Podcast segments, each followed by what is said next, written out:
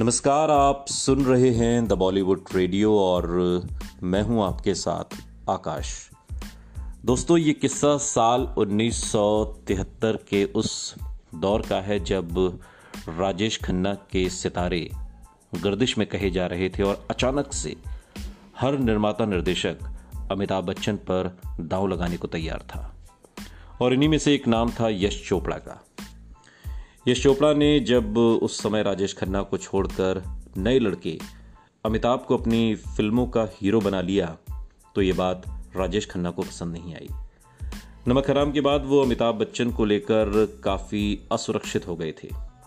सागर सरहदी बताते हैं कि एक बार मैं कोई स्क्रिप्ट लिखने खंडाला गया और वहाँ मेरी मुलाकात राजेश खन्ना से हुई। मैंने उनसे पूछा कि, यार, तू यश चोपड़ा के साथ और फ़िल्म क्यों नहीं कर रहा? वो चिढ़कर बोले कि यश अच्छा डायरेक्टर नहीं है। वो मेहनत बहुत कराता है। सुबह से लेकर रात मुझसे नहीं होगी इतनी मेहनत। मैं उसकी बात सुनकर हंस पड़ा। ये बात भी गौर करने लायक है कि उस दौर में जहाँ यश चोपड़ा जैसे कुछ निर्देशकों ने राजेश खन्ना के साथ दोबारा काम नहीं किया, वहीं जे ओम प्रकाश, ऋषिकेश मुखर्जी, शक्ति सामन जैसे निर्देशक भी थे जिन्होंने राजेश खन्ना के साथ कई फ़िल्में बनाई। जब मैंने जे ओम प्रकाश से राजेश खन्ना के इस पहलू के बारे में पूछा तो उन्होंने जवाब दिया, राजेश खन्ना के साथ काम करना मेरी ज़िंदगी का सबसे आसान और बेहतरीन अनुभव रहा। सब कुछ इस बात पर निर्भर करता है कि आप अपने कलाकारों को कैसे हैंडल करते हैं। कुछ लोग गलत वादे कर देते हैं और फिर परेशानी हो जाती है। मुझे राजेश खन्ना ने कभी परेशान नहीं किया और ना ही मुझे डेट्स के लिए कभी उनके बंगले में हाजिरी लगानी पड़ी।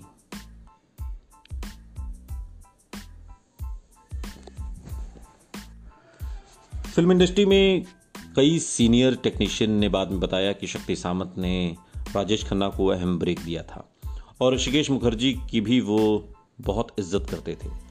इसलिए इन सीनियर फ़िल्म मेकर्स के साथ वो सुपरस्टार वाले नखरे नहीं दिखाते थे और कंट्रोल में रहते थे।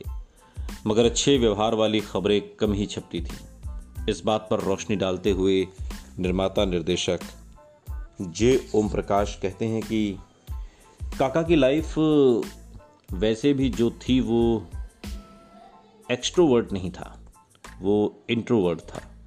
तो हर एक से उसकी बातचीत भी ज़्यादा नहीं होती थी, कई इंसानों में खूबियाँ कम होती हैं, कमज़ोरियाँ ज़्यादा। तो एक्शन रिएक्शन से ही आदमी पहचाना जाता है। उसका जो रिएक्शन था, जो, या फिर यूँ कहिए, जो जनरल बिहेवियर था, वो ज़्यादा लोगों की उम्मीदों पर खरा नहीं उतरा। सबको अच्छा नहीं लगा, ये बात मुझे पता है। वो चाहते थे कि उनकी टीम के लोग सिर्फ़ उनके साथ ही काम करें। मगर फ़िल्म मेकिंग एक बिज़नेस है और बिज़नेस में अक्सर ऐसा मुमकिन नहीं होता। इसी कारण उनके साथ काम करने वाले कई अच्छे लोग धीरे धीरे उन्हें छोड़ने लगे। अमिताभ बच्चन पर खेला गया यश चोपड़ा का दाव जैकपॉट साबित हुआ।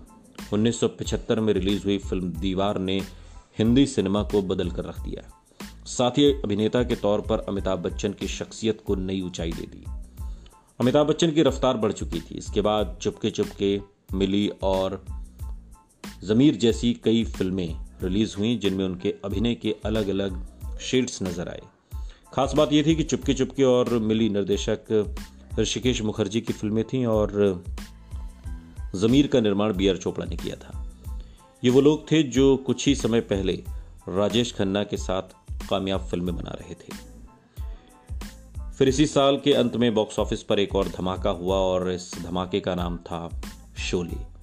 पहले दीवार और अब multi starrer action film Sholay ने फ़िल्म इंडस्ट्री का ट्रेंड काफ़ी हद तक बदल कर रख दिया। रोमांटिक फ़िल्मों की जगह अब दर्शकों को एक्शन और मारधाड़ पसंद आने लगी। शोले के निर्देशक वही रमेश सिप्पी थे जिनकी फ़िल्म अंदाज सिर्फ़ राजेश खन्ना के एक गेस्ट अपीयरेंस की वजह से ब्लॉकबस्टर हो गई थी। मगर वैसी कामयाबी के बावजूद उन्होंने अंदाज के बाद कभी राजेश खन्ना के साथ काम नहीं किया। भारतीय सिनेमा के इतिहास की सबसे कामयाब फ़िल्मों में से एक, शोले को लिखने वाले भी एक समय राजेश खन्ना के खास रहे सलीम जावेद ही थे। लेकिन इस फ़िल्म में राजेश खन्ना नहीं थे। क्यों? कमेंट बॉक्स में ज़रूर बताइएगा। सुनते रहिए द बॉलीवुड रेडियो, सुनता है सारा इंडिया।